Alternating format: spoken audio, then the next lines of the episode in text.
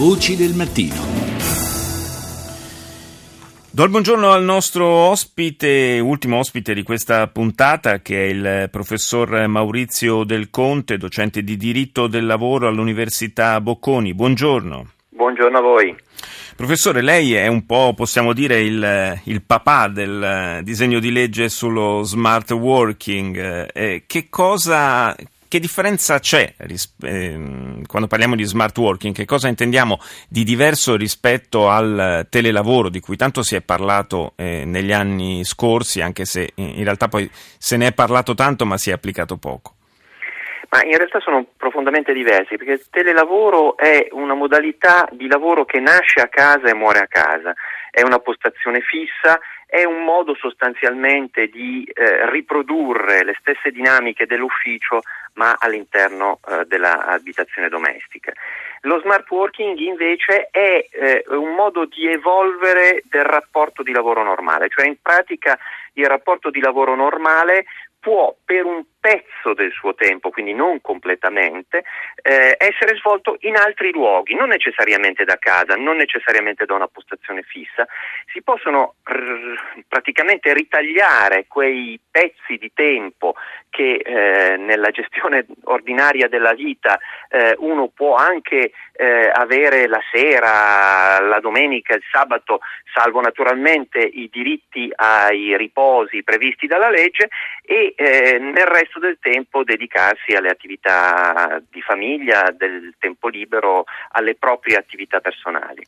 Quindi da un certo punto di vista potrebbe essere un, un, anche un grosso vantaggio, diciamo, soprattutto per, appunto, come lei giustamente sottolineava, per chi eh, deve fare i conti anche con impegni familiari. Eh, certo eh, apre, se trovasse un'ampia applicazione, apre degli scenari assolutamente inediti eh, per il rapporto tra eh, aziende e lavoratore dipendente e eh, probabilmente anche proprio un modo diverso di concepire il lavoro, più per obiettivi che per che per numero di ore lavorate. Potrebbe influire questo anche sulla maniera eh, di eh, quantificare i, i salari?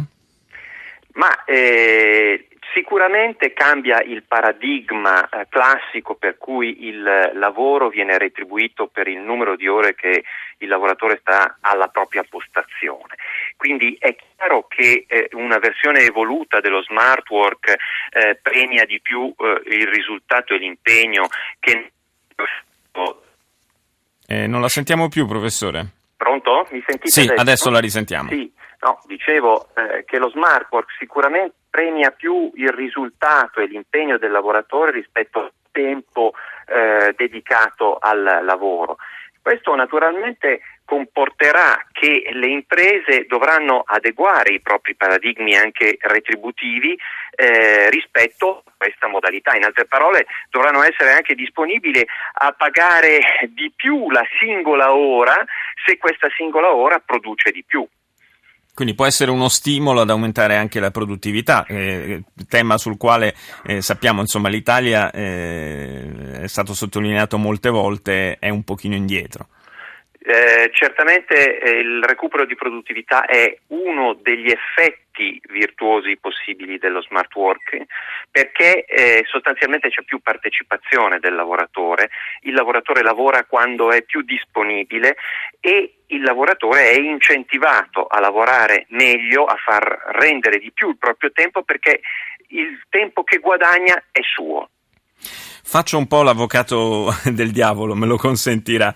Eh, non c'è il rischio che questa modalità di lavoro si scontri da una parte con eh, un problema di tipo culturale da parte delle aziende eh, abituate a, a, esercitare comunque un, un controllo eh, sul, eh, sulla, sul, lavoratore, un controllo diretto, anche visivo, no? Eh, fisico, e, e, dall'altra parte eh, forse anche nei sindacati che probabilmente mh, mm, si troverebbero ad avere a che fare con lavoratori più eh, impegnati sul piano individuale e quindi f- sempre più lontani da, un, da una sindacalizzazione?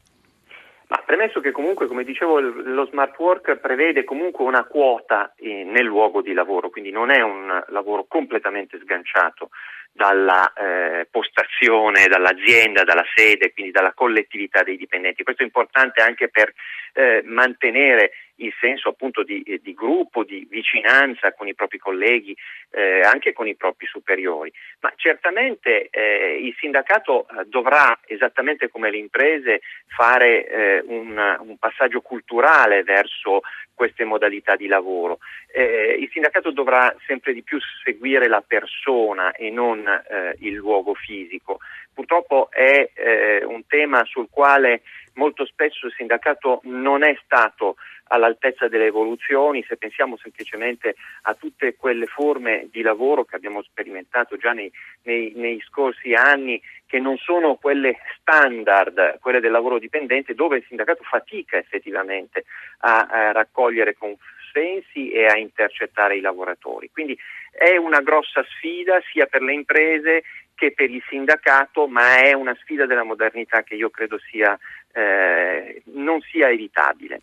E tra l'altro, stando a un sondaggio che è circolato nei giorni scorsi, almeno per quanto riguarda le eh, grandi imprese in Italia, sembra esserci interesse, un certo, anzi un interesse abbastanza forte nei confronti di questa nuova modalità di lavoro. Io mh, ringrazio il professor Maurizio Del Conte, grazie di essere stato nostro ospite.